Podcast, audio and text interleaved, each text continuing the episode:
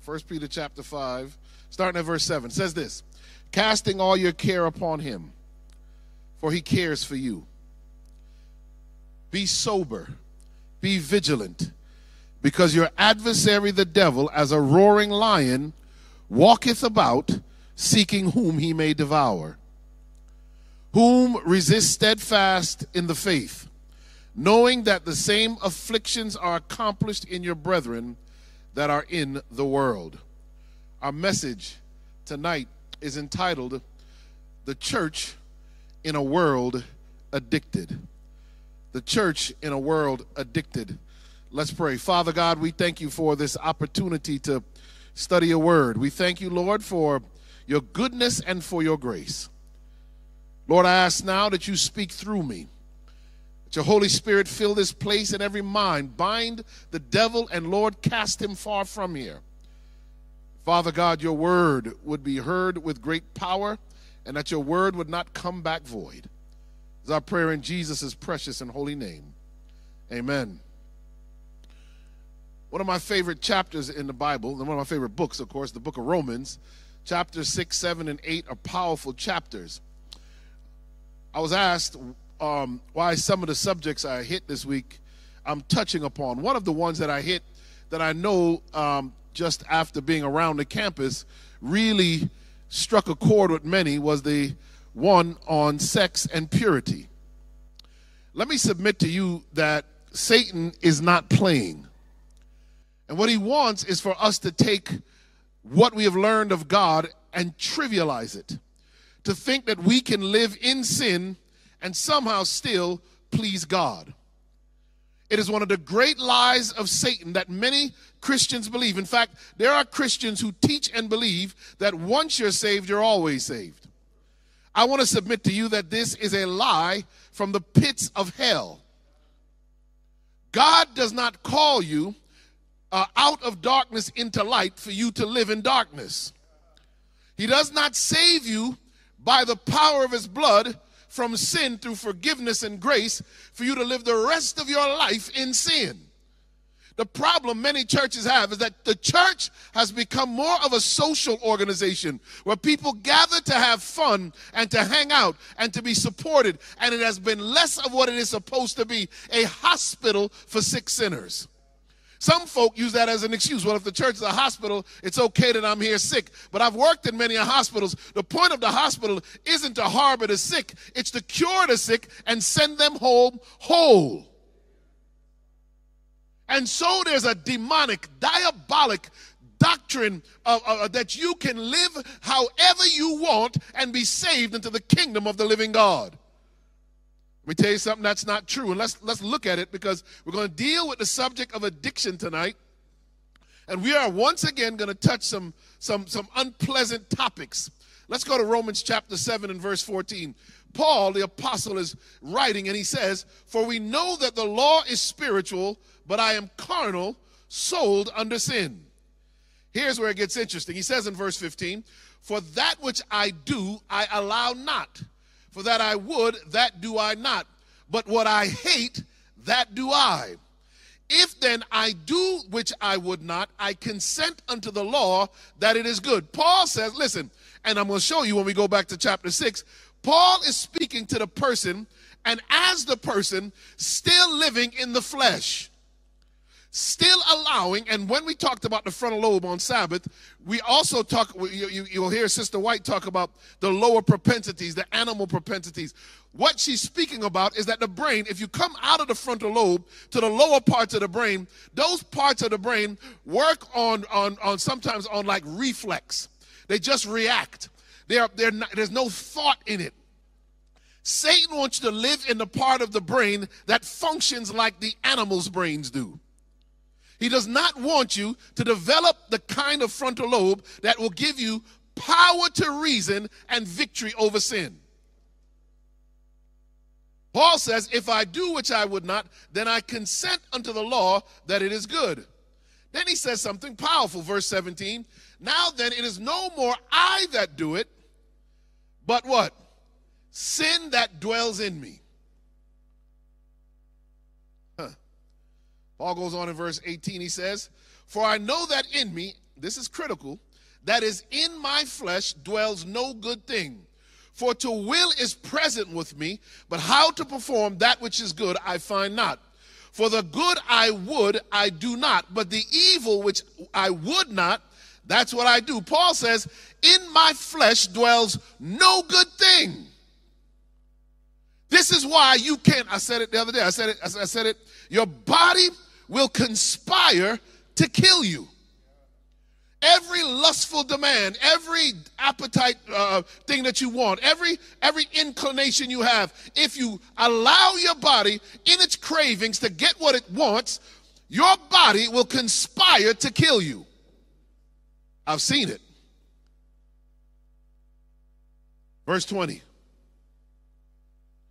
Now, if I do that I would not, it is no more I that do it, but sin that dwells in me. Second time he says that. He says this in verse 21, and this may be where many of us really can sympathize with these words.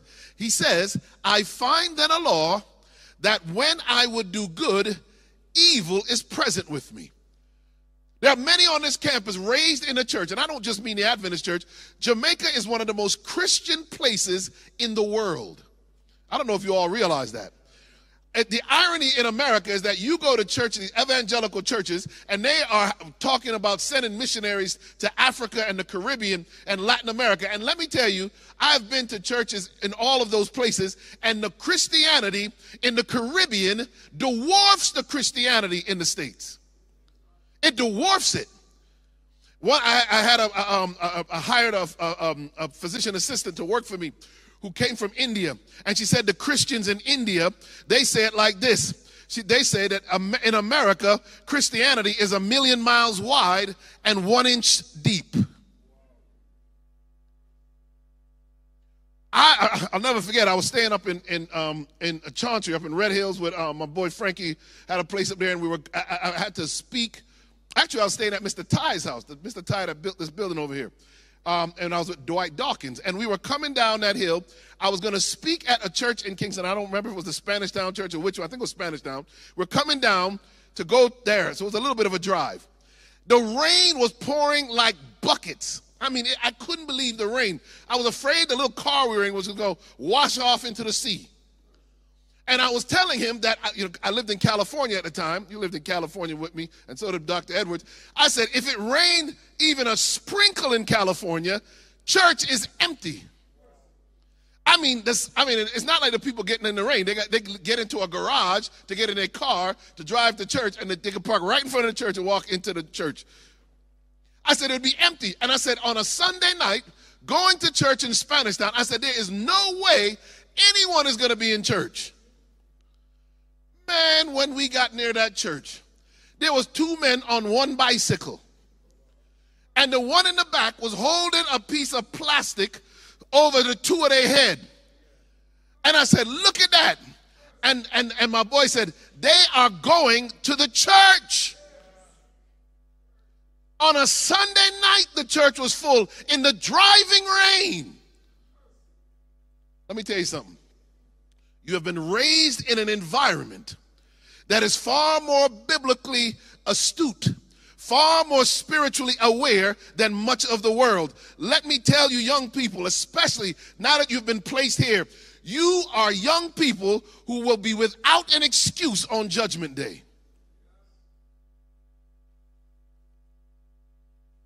Look at Romans chapter 7 and verse 22.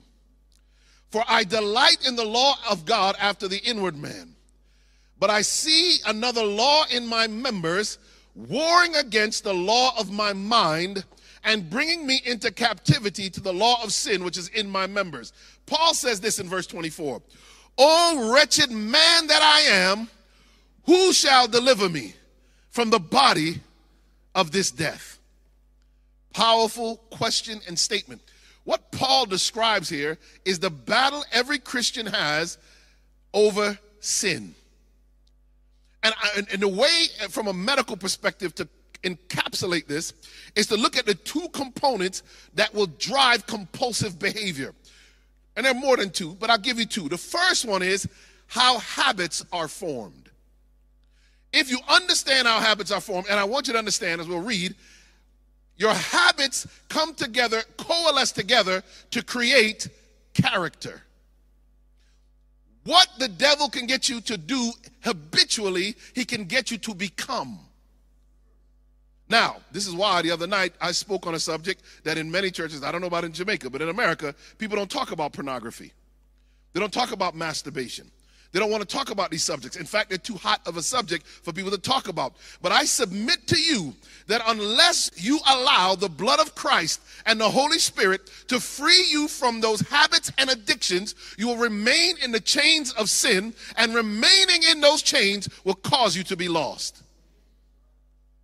So, how are habits formed? Well, you have the first thing here. You have the frontal cortex we talked about the other day, the striatum, which is dopamine rich the substantia nigra, which feeds the frontal cortex and the striatum along the dopaminergic pathways. The frontal cortex, again, is that decision making part of the brain. If the cortex thinks about doing something, the striatum can enable it, making it reflex or stop it. So, how does this happen? So, we got a little bit of a science lesson here. I think this is fascinating stuff. The Bible says that we are fearfully and wonderfully made. So we know that in the basal ganglia of the brain is where emotions are held, where patterns are recognized, where memories are stored.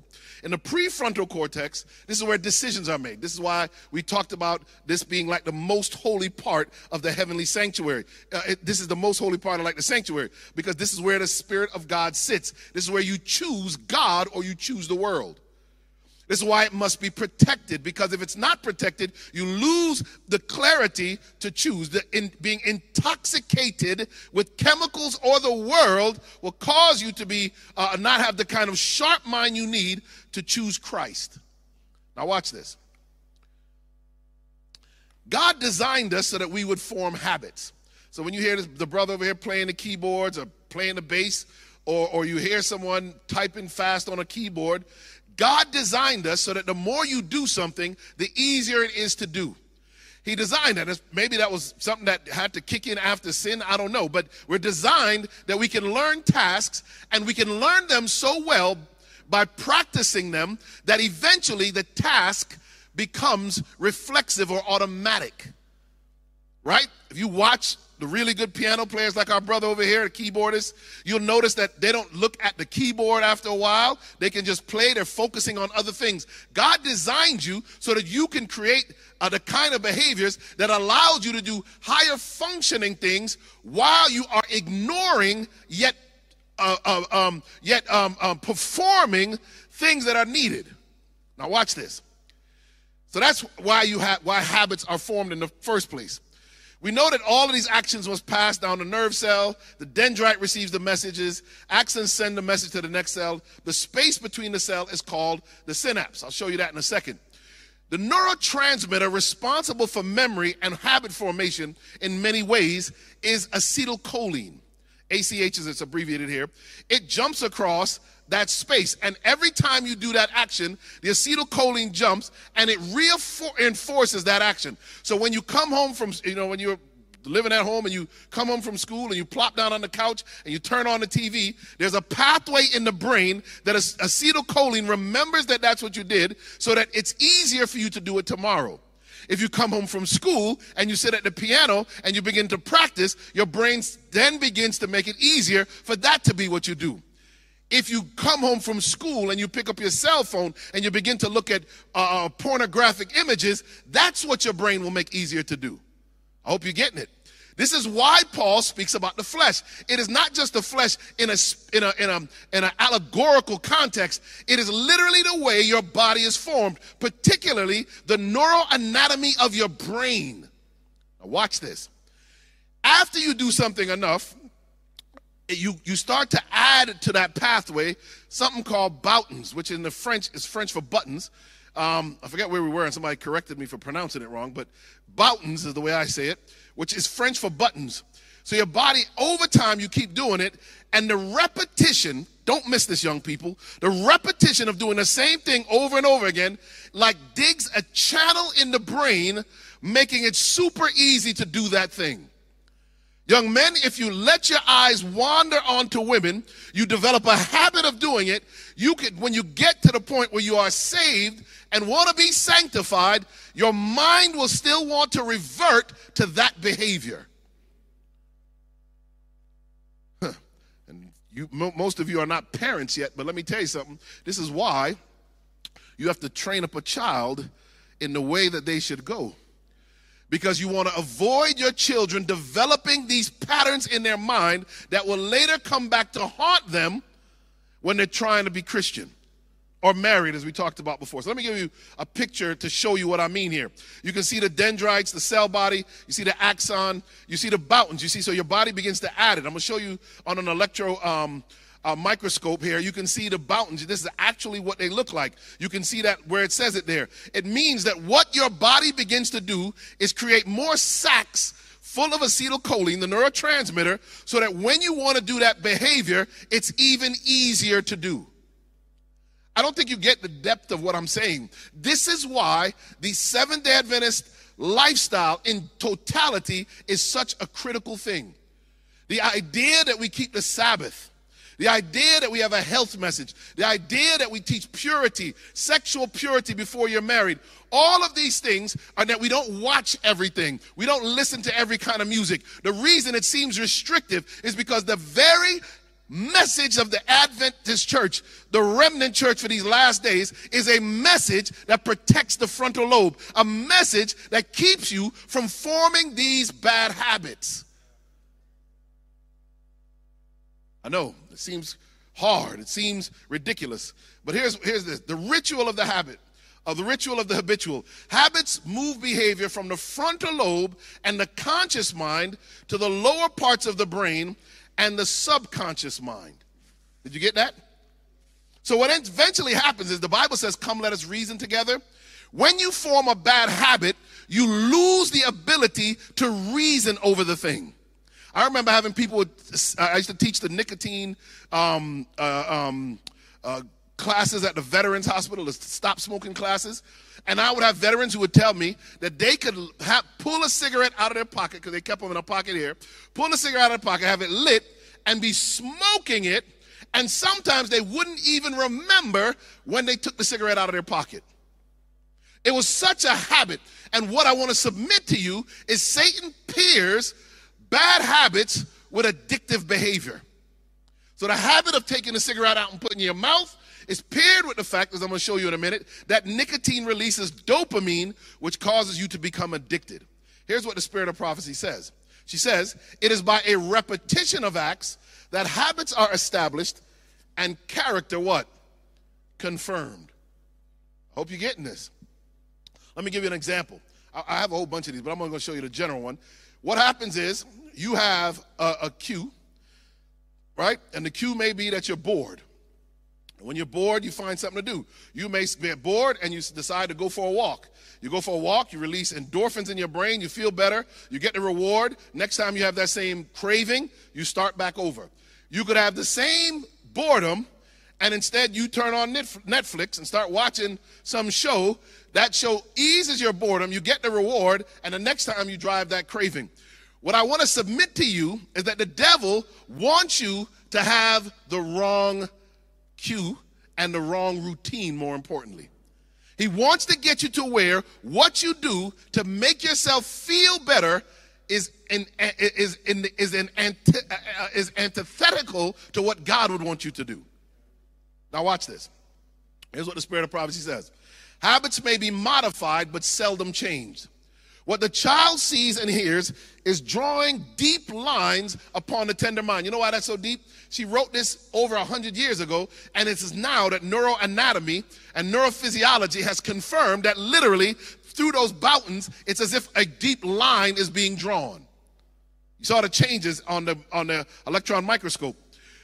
Deep lines are being drawn upon the tender mind, which no after circumstances in life can entirely efface. The intellect is now taking shape and the affections receiving direction and strength. Repeated acts in a given course become habits. These may be modified by severe training in afterlife, but are seldom changed. She says, once formed, habits become more and more firmly impressed upon the character. The intellect is continually receiving its mold from opportunities and advantages, ill or well improved. Day by day, we form characters which place the students as well disciplined soldiers under the banner of Prince Emmanuel or rebels under the banner of the Prince of Darkness. This is the question for every student at NCU Which shall it be? Will you be a properly prepared soldier under the banner of Prince Emmanuel, or will you be under the banner of the Prince of Darkness? How has the devil really worked to do this? And I'm going to give you some example. You see, we now live in a world addicted. One of the things that's happened in the United States over the last few years that has been mind blowing and changing everything is the rapid legalization of marijuana. You can see the darker states there. Our state, Connecticut, was not going to, I don't think they were ever going to legalize marijuana for recreational use until the states of New York and first Massachusetts did it. Then New York did it. Because it's such a tiny little state up there in the top uh, right corner of the, of the picture there, the state of Connecticut decided to do it. it. Almost immediately, we began to see a change in Massachusetts and New York now, especially in Massachusetts where it's been around longer, they have these giant dispensaries where legalized marijuana is sold, where they genetically modify the cannabis plant to make it more potent. Now, Rolling Stones magazine made had this article. It's called "The United States of Weed." It, this is this has become so terrible. I, I, I won't bore you with the timeline of how they did it. This has become so terrible that I am there are new diseases that we, um, that we are actually having to treat in clinic because of the legalization of marijuana. I'm to talk about that a little bit more. But we have watched this thing and became a popular thing. And I want to submit to you, let me say this clearly, because growing up to Jamaican parents, one of the stereotypes about Jamaicans in America is that all Jamaicans smoke marijuana. The irony is I grew up at church, so like basically nobody I knew smoked marijuana. But that was the stereotype. And I want to warn you that Satan is going to use the, and I'm going to say this, I, I, I pray whoever, in, even in the radio land and TV, hear this. Satan has placed marijuana as a way to corrupt and destroy the minds, especially of young people, but anyone who indulges in it. It has been a long flowing uh, uh, uh thing for him to do. So at first, they had this marijuana propaganda, marijuana, the assassin of youth, reefer madness, and um, all of the stuff they said about marijuana, how terrible marijuana was. So first they said marijuana is bad. Marijuana is a class one uh, drug in the United States. They couldn't even do research on marijuana. But something changed. Satan is able to change the perspective of things, and he uses culture often to do it. Now, one of the best people that promoted marijuana was Bob Marley. And you can see the lyrics is, I got to have Kaya now, right? He said, for the rain is falling. He said, I'm so high, I even touch the sky. Above the falling rain. I mean, and you got to remember, the white people in America hear this, and they're like, whoa, I want that experience. Peter Tosh, decades ago, before anybody started, he already was singing the song, Legalize It. Profound, right? All that time ago, these things were doing it. And then, I mean, he had the whole thing with doctors smoke it, nurses smoke it, judges smoke it. It's almost like he was putting a curse on the Western world. Because now what he said is actually true. It wasn't true back then. But it goes even deeper than just Jamaican reggae.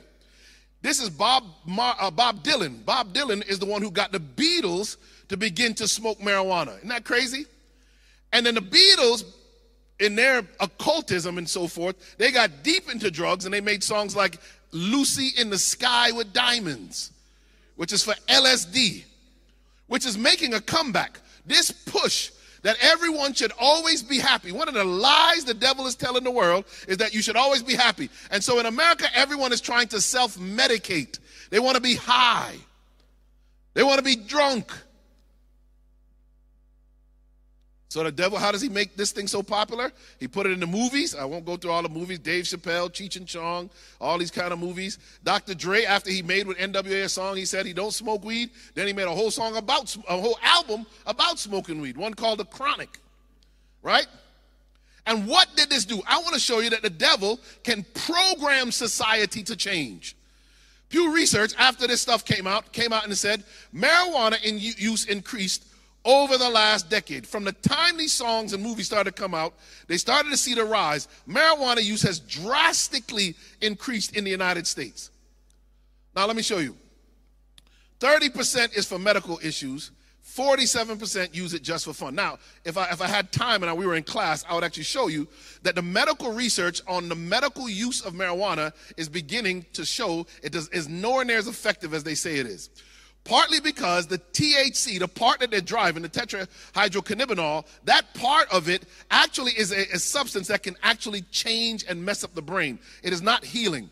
But they've done this before in America, they, when they wanted everybody to eat sugar, they made advertisements saying how sugar is good for you. Did you all ever see this? Sugar can improve your willpower. One of the craziest ones was they made a, they made a when they made um these commercials. I have a whole bunch of these where they had the little baby drinking Seven Up. Now you're not supposed to have a baby drink soda. Um, the the the, the oh, all of them went out. not supposed to have a baby drinking soda, but they have one where the baby's even drinking soda. And I'm, I pray that this thing come back on because I want you guys to see this one. To show you how the devil does what he does. Thank you, Jesus. Here's what happens. The one on the left is your normal brain. The one in the middle is a cocaine user. The one on the right is a sugar user. So the devil, he will, he will start out with these pictures of babies drinking 7 Up to get you to where he has you using a substance that damages the brain. He did it with cigarettes right? This is a, a doctor holding up cigarettes and they promoting it. They had ones where the little babies were promoting it for their parents, cigarettes. And yet, cigarettes have gone on to kill hundreds of thousands of people. The question is is marijuana really harmful? I want to show you this. This is how addiction actually happens. So, if you look on the left, when you eat food, God designed this so that when you eat and certain other activities, naturally you produce dopamine.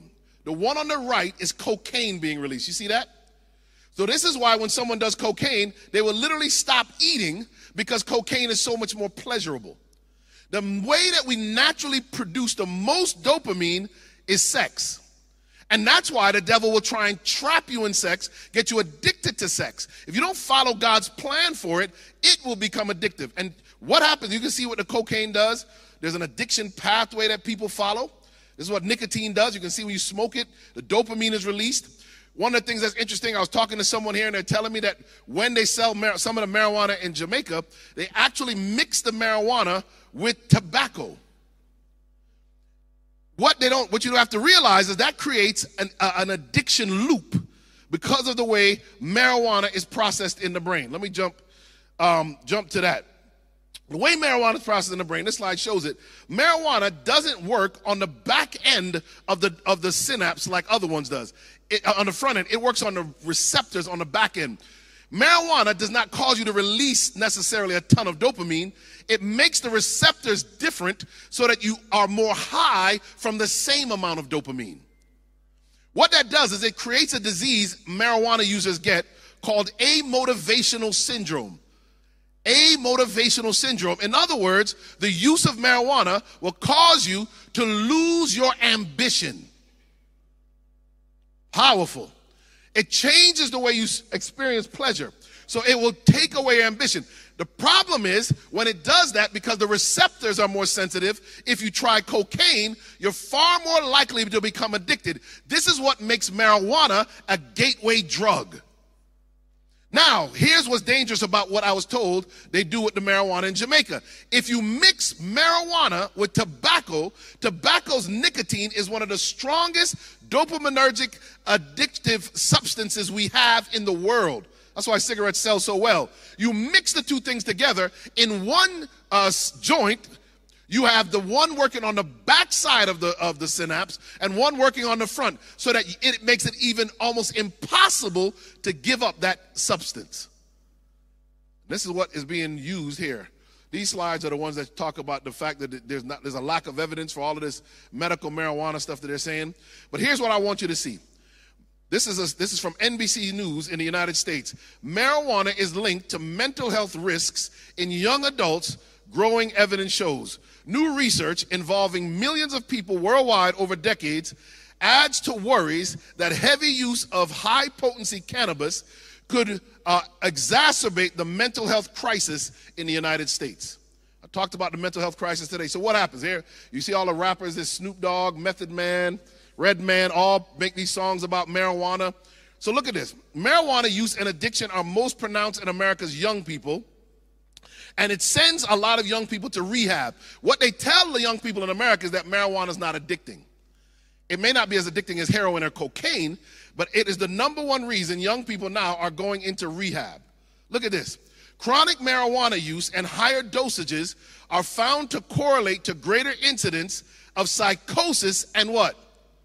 Schizophrenia.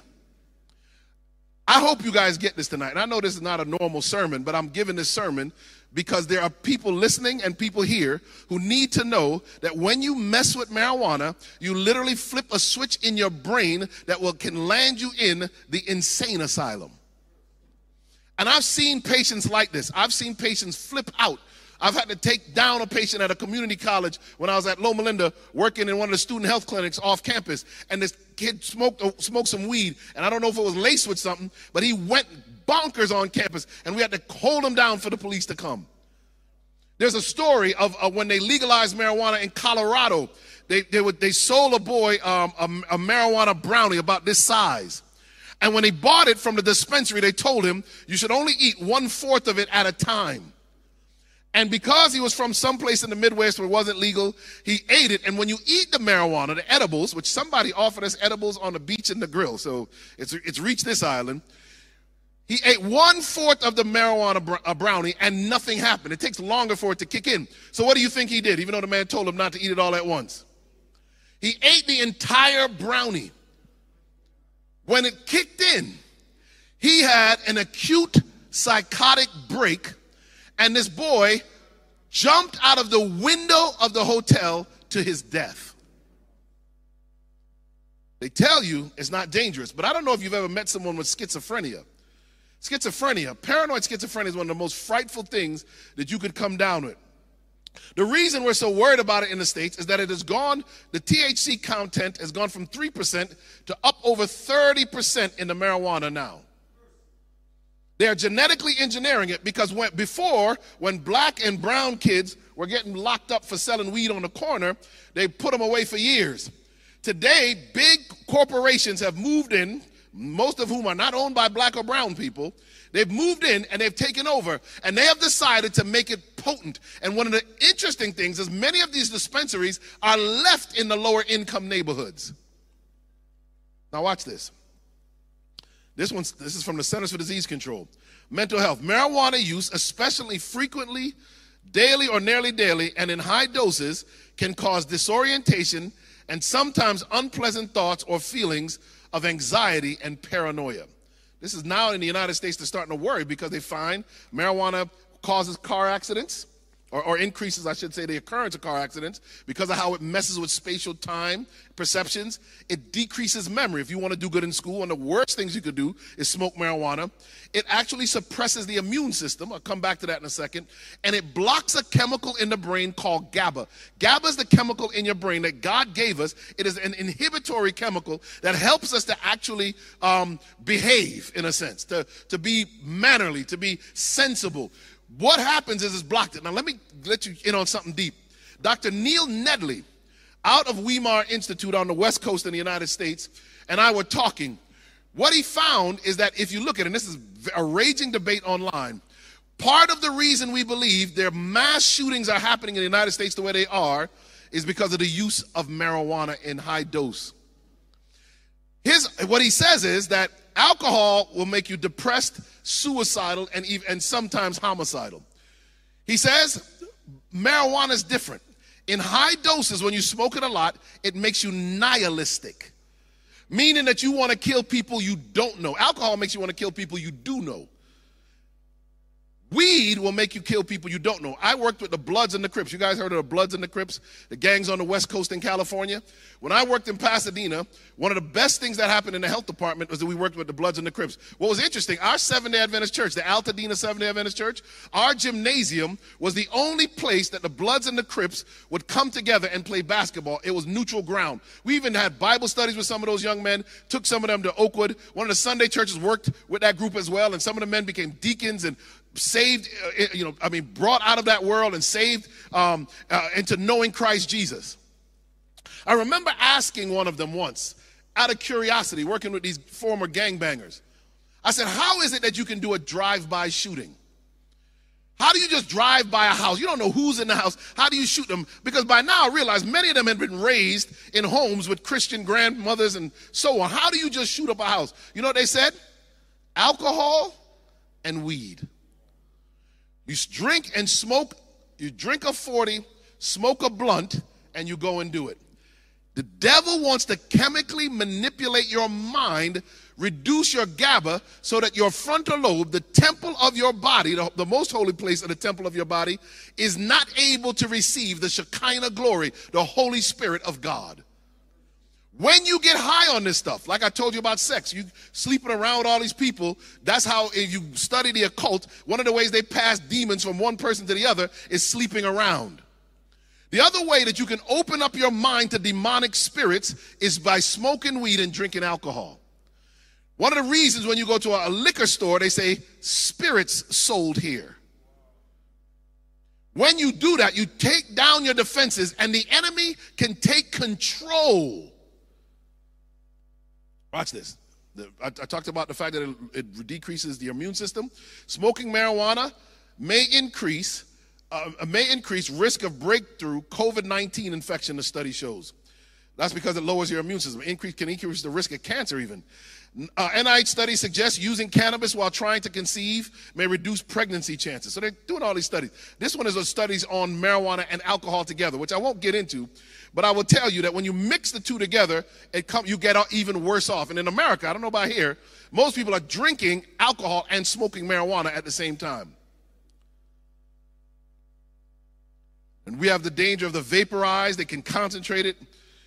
One of the ones I find interesting is this one marijuana is now linked even to heart disease. And even later in life, you start smoking early, cognitive effects in midlife of long term cannabis use. We're finding that this thing has become a multi billion dollar um, operation that is used now to make money. And if you're not careful, you'll get caught up in it.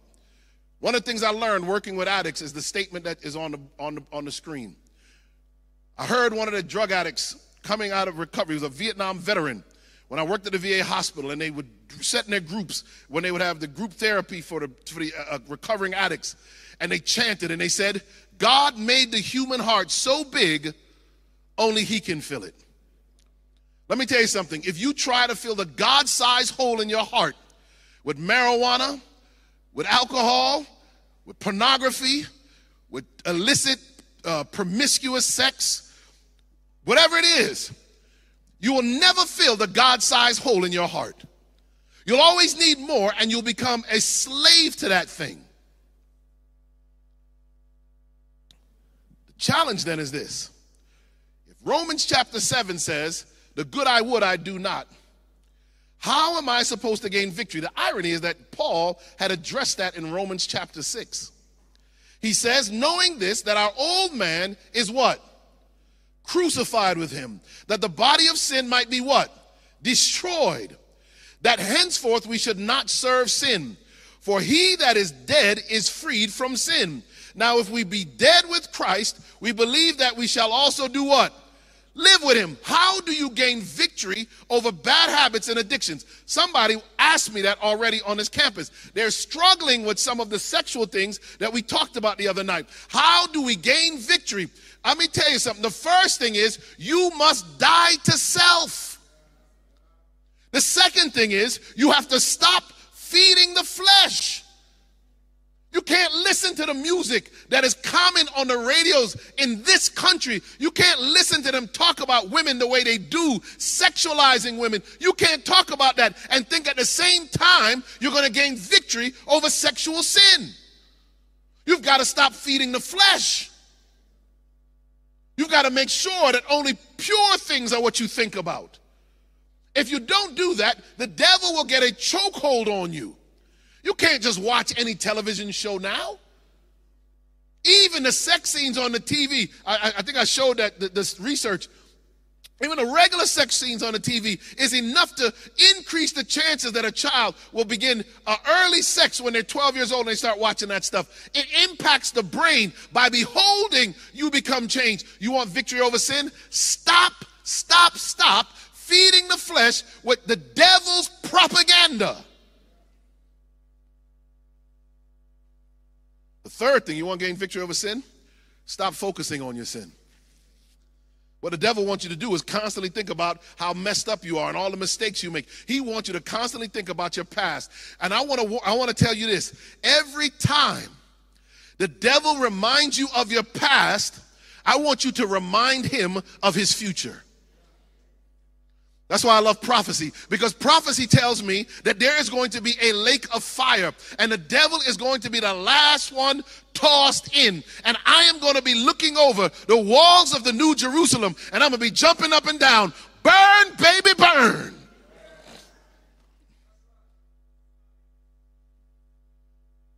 Stop feeding the flesh. But here's the last one you've got to turn your eyes to Jesus. The secret to gaining victory over sin isn't to gain the willpower to beat the sin. You've got to create new lines in your brain. You've got to create new habits in your brain. Instead of looking at the pornography, instead of listening to that, that, that terrible music, you open up the Word of God and you study the scriptures. Instead of instead of um, uh, listening to that music, you have good hymns and good Bible songs that you're listening to. You begin to change that thing. You get into a good group. You get an accountability partner. Somebody ought to say amen. If you're struggling with sexual sin, you might even need to get into therapy or counseling because many times you can trace it back to abuse or trauma. I'm telling you that when it comes to victory over sin, it is you've got to put yourself in a position where God can free you. When you look into Jesus, the things of this world, they grow strangely dim. Here's what the, the, the Seventh Adventist Bible commentary, I, I, I advise anyone who, who, puts together sermons, and make sure you have this.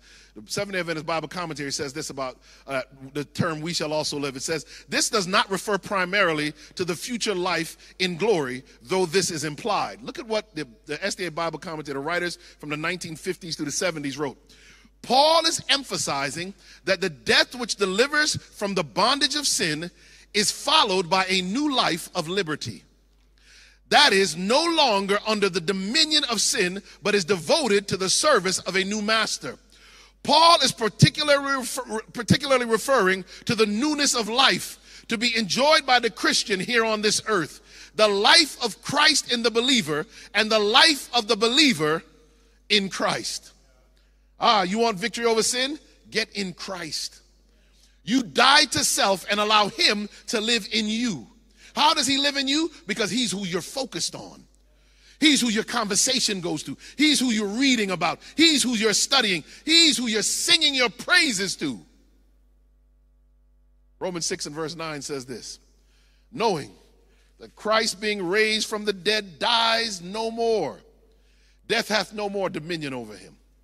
For in that he died, he died once to, unto died unto sin once, but in that he liveth, he lives unto God. Likewise, here's what Paul is saying to us: reckon ye also yourselves to be dead indeed unto sin. Don't tell me you can be a Christian and live in sin at the same time.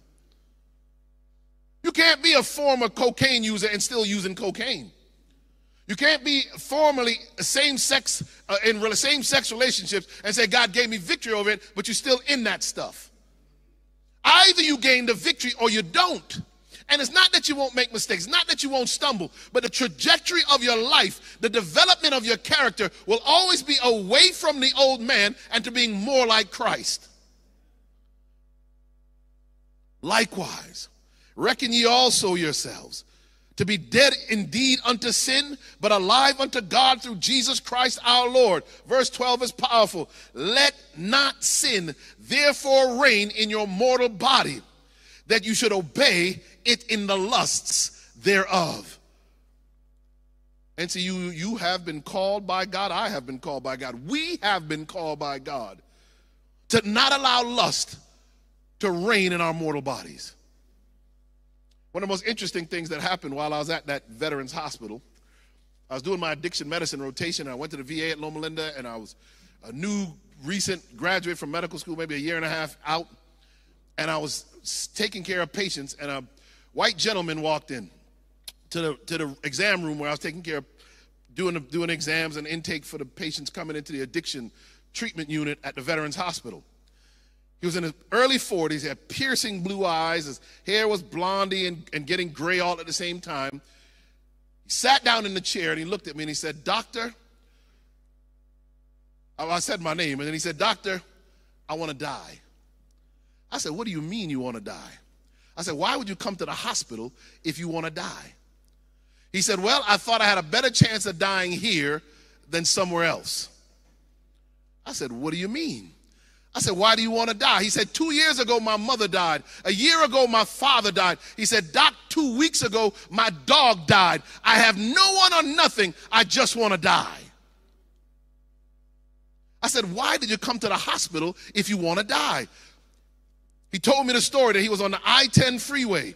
He was driving out from the San Bernardino area in Southern California out towards Palm Springs. He was high as a kite on crystal meth and alcohol. And in the trunk of his car, he had all of the trappings to create a crystal meth lab. He was swerving on the highway. He was so high and out of his mind. Somebody uh, called the police, or the police saw him and pulled him over. And when they saw how high he was, they took him out of the car, put him in handcuffs, and searched the car. When they searched the car, the California state troopers found all of the stuff in the back to create a crystal meth lab, which changed this arrest from a simple driving under the influence to one where he was manufacturing and distributing drugs.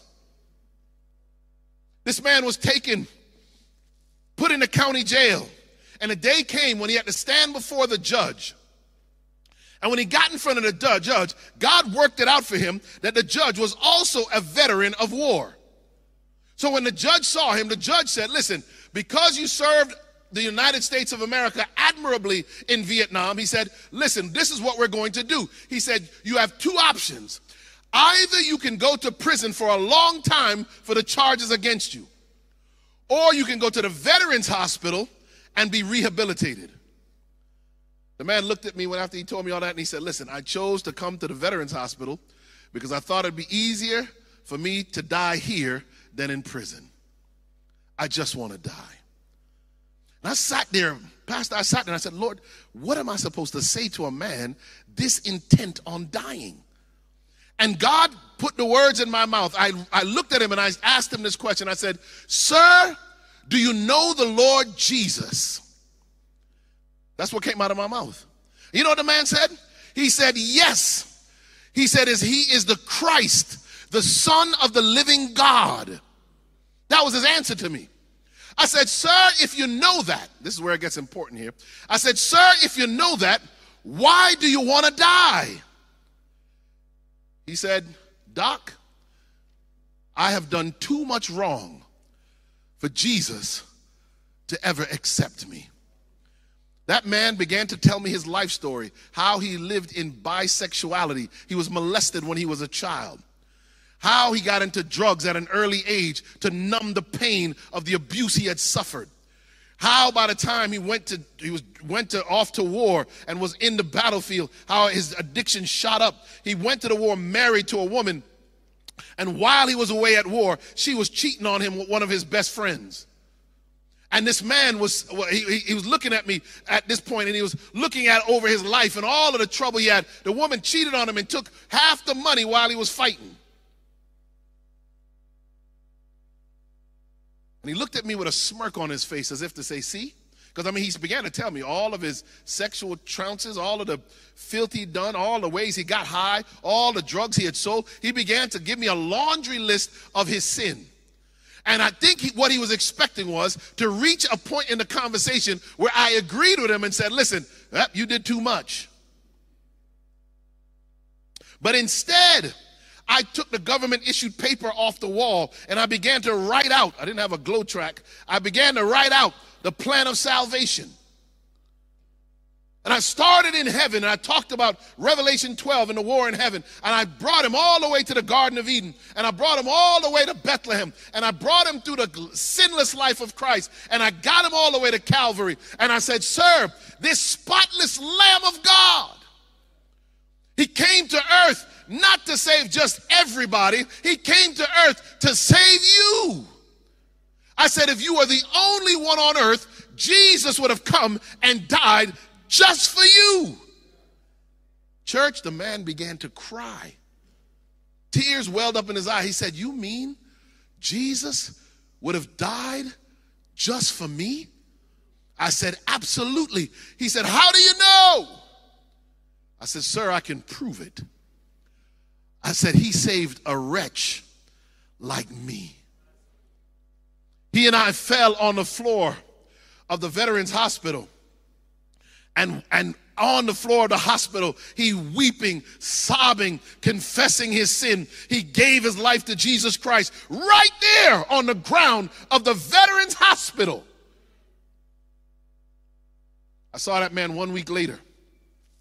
He comes running down the hallway, the big long hallway in the hospital. He comes running down the hospital. Brother doctor, brother doctor. And he throws his arms around me and he hugs me and he says, he says, listen, I got to tell you something. Since we prayed and met last week, he says, I have not had not even the slightest desire for drugs or alcohol. He said, he said, Doc, I've been set free. I said, how's everything else going? Because, you know, you got to get housing.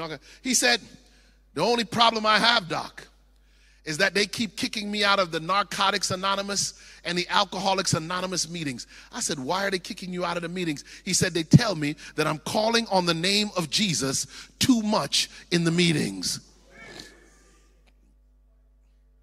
Let me tell you something. Young people, I know it may seem like there's no way you can change. You may think that you are stuck and trapped in whatever it is you're in. I came to tell you that there is no greater liberator in all of the universe than the Lord Jesus Christ. I came to tell you that you are not a slave to sin, but you can break the bondage of sin and be set free and live in Christ Jesus. You can gain victory over sin. You can have a new life. You can give up what's behind you and you can walk in newness of life in Christ Jesus. If you're willing to submit Turn it over to Him.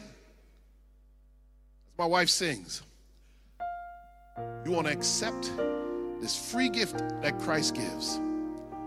You want to accept the victory He gives. I want you to just stand where you are and we'll pray. This media was brought to you by Audioverse, a website dedicated to spreading God's Word through free sermon audio and much more.